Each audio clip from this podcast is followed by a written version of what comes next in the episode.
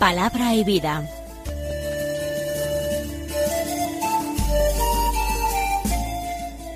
Con el padre Manuel Horta, desde Sevilla.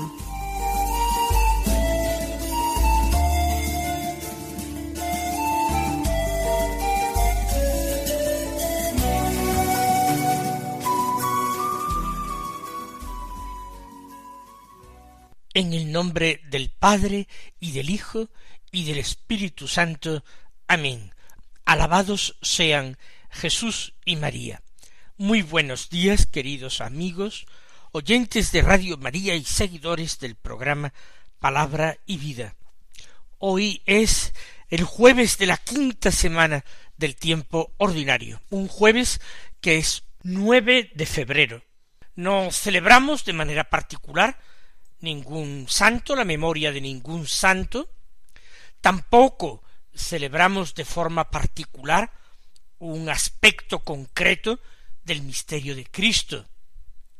Pero nosotros celebramos que cada día el amor de Dios se derrama en nuestras almas.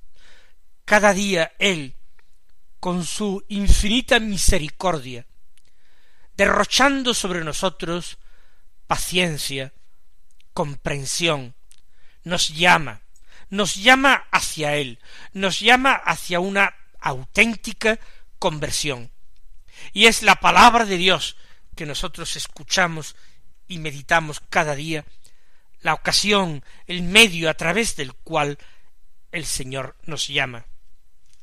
Digamos con el salmista, ojalá escuchéis hoy su voz, no endurezcáis vuestro corazón. Vamos nosotros a escuchar la palabra de Dios que se proclama el día de hoy. En este jueves nos trae un Evangelio de San Marcos. Estamos haciendo una lectura continuada de este Evangelio. En el capítulo séptimo leemos los versículos veinticuatro al treinta, que dicen así. En aquel tiempo Jesús fue a la región de Tiro. Entró en una casa procurando pasar desapercibido, pero no logró ocultarse. Una mujer que tenía una hija poseída por un espíritu impuro se enteró enseguida, fue a buscarlo y se le echó a los pies. La mujer era pagana, una fenicia de Siria, y le rogaba que echase el demonio de su hija. Él le dijo Deja que se sacien primero los hijos. No está bien tomar el pan de los hijos y echárselo a los perritos. Pero ella replicó Señor, pero también los perros debajo de la mesa comen las migajas que tiran los niños. Él le contestó Anda, vete, que por eso que has dicho el demonio ha salido de tu hija. Al llegar a su casa se encontró a la niña echada en la cama. El demonio se había marchado. Hemos escuchado este texto en que se nos narra la liberación de la hija de una mujer sirofenicia. Pero el relato es bastante distinto del que recoge el primer Evangelio, el evangelista San Mateo. En el Evangelio de San Mateo, los apóstoles tienen un papel importante, mientras que aquí en San Marcos, en este texto, no aparecen para nada los apóstoles de Jesús. Todo el relato se centra en las dos figuras principales, Jesús y aquella mujer anónima. Comienza San Marcos informándonos de que Jesús fue a la región de Tiro. Jesús sale de alguna manera de Palestina, de la Tierra Santa. Está en el norte, está en la región de Fenicia, cuyas importantísimas ciudades comerciales y marítimas, Tiro y Sidón, son realmente importantísimos centros de población y de actividad comercial de riqueza. Jesús no es que vaya a Tiro, jamás el Evangelio sitúa a Jesús en una de estas grandes ciudades. Fue a la región, es decir, a aquella zona dominada por la ciudad de Tiro, pero una zona donde hay pueblos y aldeas también de pequeño tamaño. ¿Por qué ha ido el Señor a Tiro? A nosotros se nos antojaría con facilidad decir que el Señor busca pasar un poco desapercibido, alejarse de esas multitudes que en el Evangelio de los días anteriores, el, Evangelio que precede a este texto que hemos leído hoy, nos presentan, rodeando continuamente al Señor. Jesús necesita tranquilidad y necesita tiempo para estar a solas con sus discípulos e instruirles en las cosas del reino. Sin embargo, como digo, esto se nos antoja decirlo porque es la respuesta natural, humana, lógica. Sin embargo, podríamos decir también, aplicando un punto de vista sobrenatural y una lógica evangélica, que el Señor va a Tiro a encontrarse precisamente con esta mujer y dejarnos este relato extraordinario para nuestra edificación, para que nosotros aprendiéramos evangelio vivo, aprendiéramos humildad y confianza a partes iguales. No fue nada por casualidad, no fue sólo el Señor a descansar, sino a permitirnos conocer a esta mujer extraordinaria, a esta santa que no lleva otro nombre que el de discípula de Cristo. Entró en una casa. Así pues, el Señor se encontraba o había llegado a una ciudad o una aldea. El Señor andaba buscando un alojamiento, quizás para pasar la noche.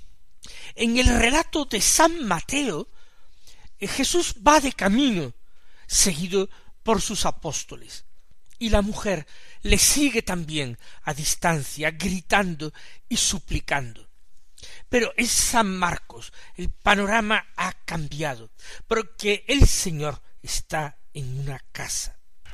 Dice el evangelista que procura pasar desapercibido, pero no lo consigue, no logró ocultarse. Es decir, su fama había traspasado las fronteras de Israel y también allí en esta región de Fenicia era conocido. Al fin y al cabo había una cierta unidad política bajo el poder del imperio romano. Así pues, esta mujer va a buscarlo a la casa donde se sabe que el Señor se ha quedado, donde el Señor se ha alojado.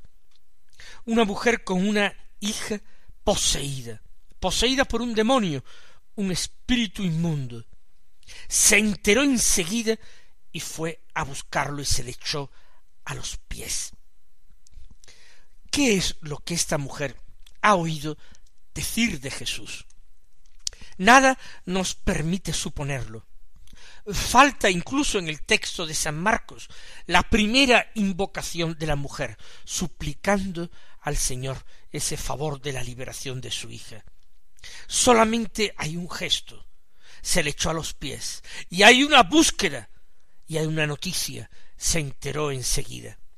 Fíjense ustedes en estos tres pasos perfectamente concatenados.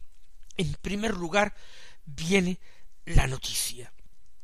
La mujer se enteró enseguida.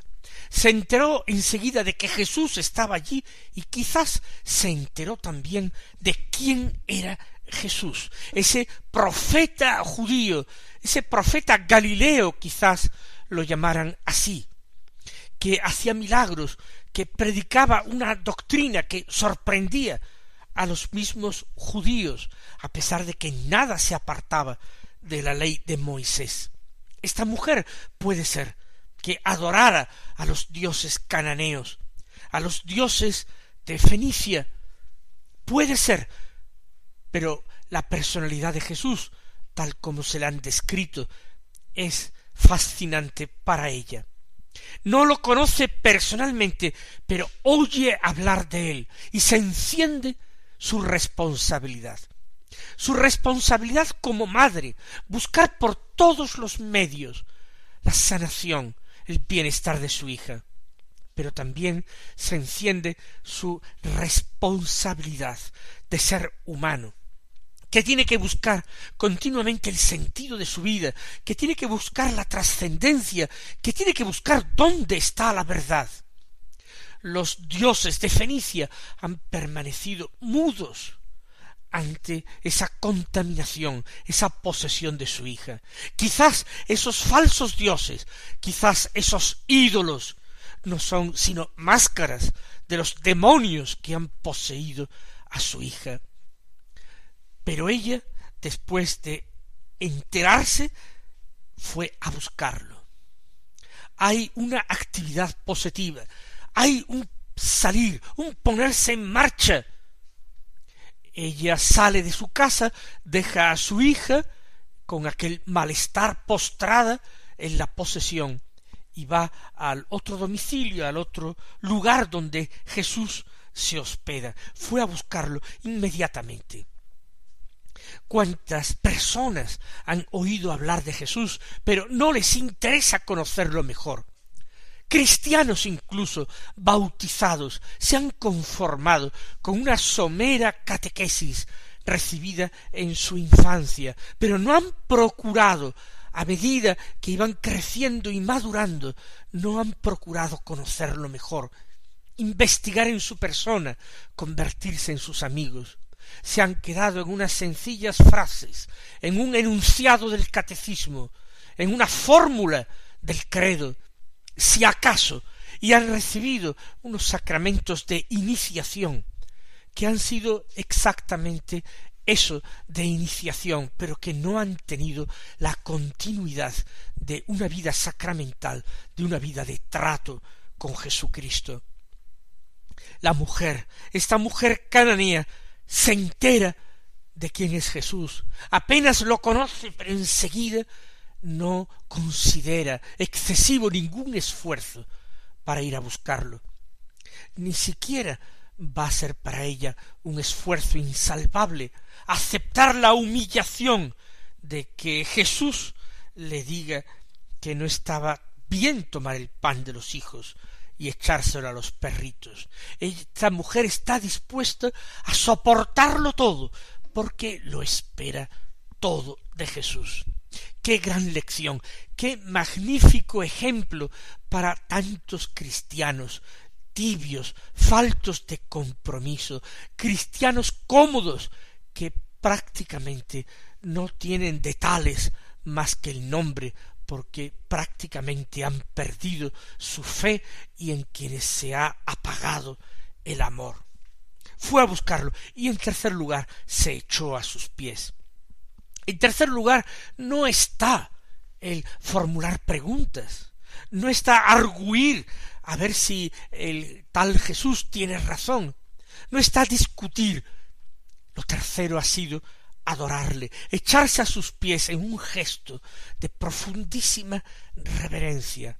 Ella intuye que Cristo Jesús está envuelto en un misterio que no es otro que el misterio del verdadero Dios. Y ante el misterio hay que postrarse sin palabras y esperar un momento de gracia para alcanzar la revelación, para alcanzar el conocimiento, para alcanzar la fe, la esperanza y el amor.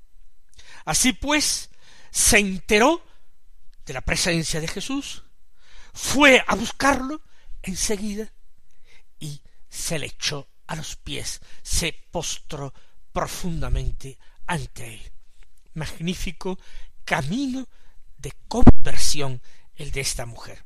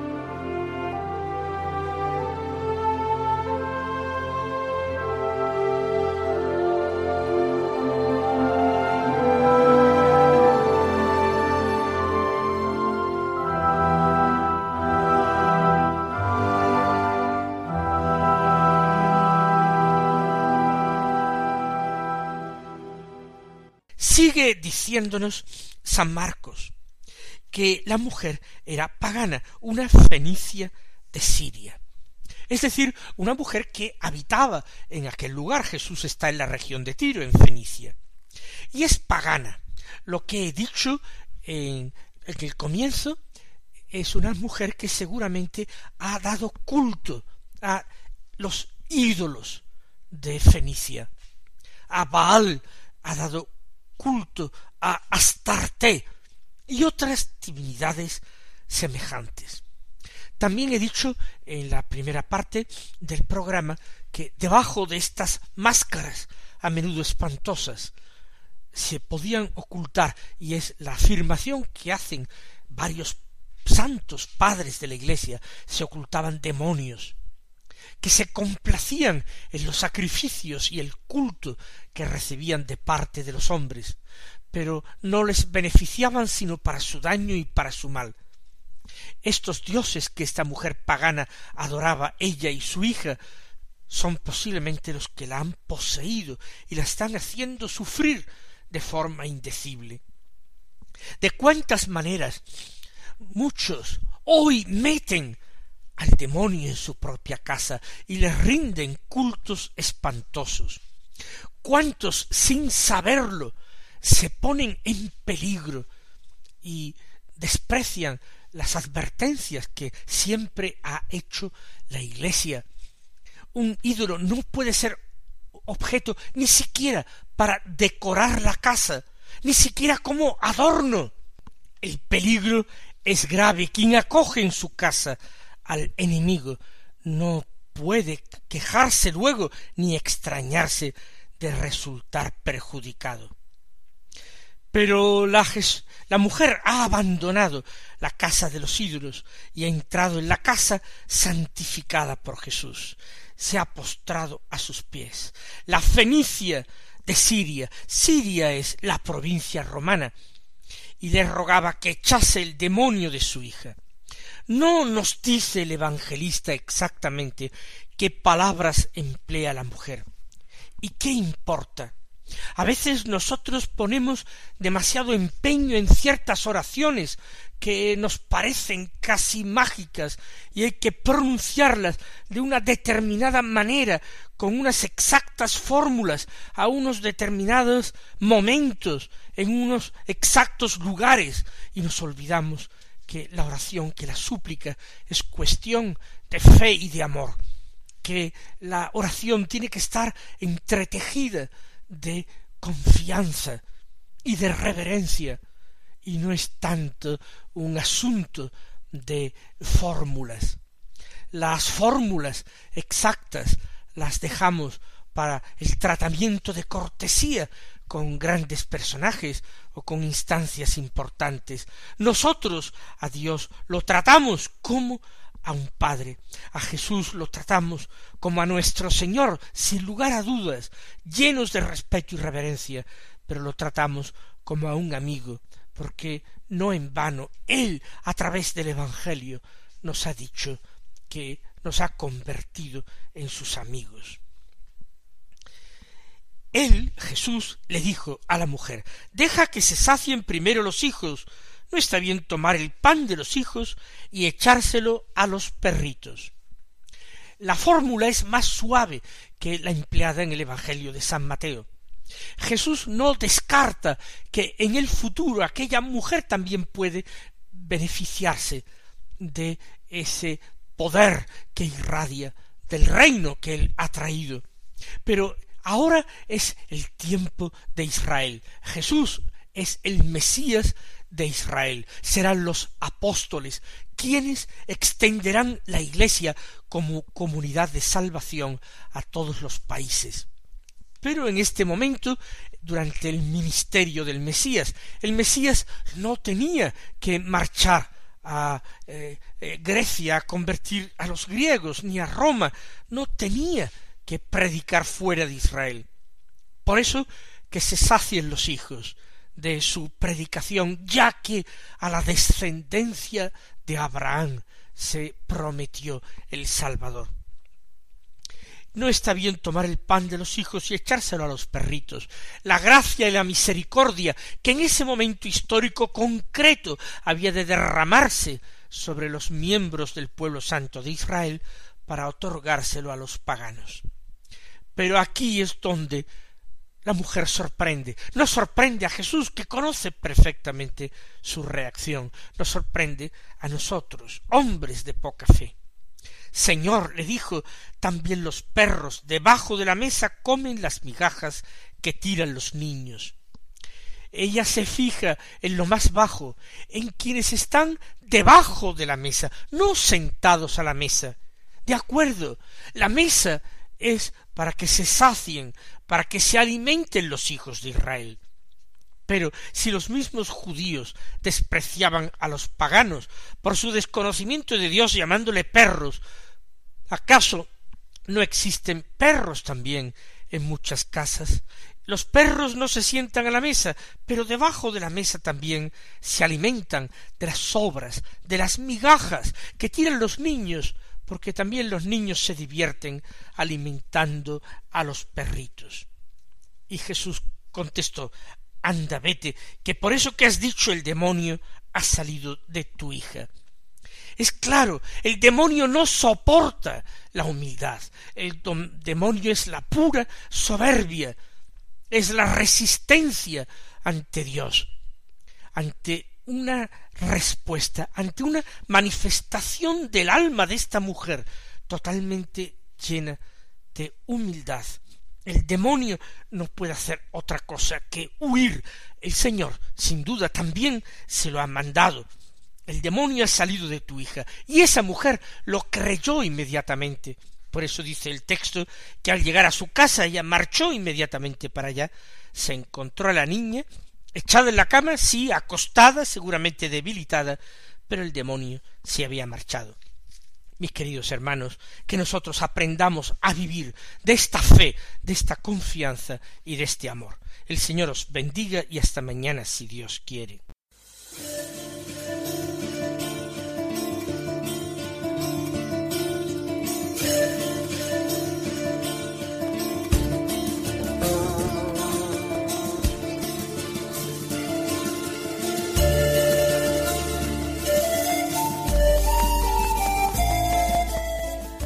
Concluye Palabra y Vida, un programa dirigido desde Sevilla por el Padre Manuel Horta.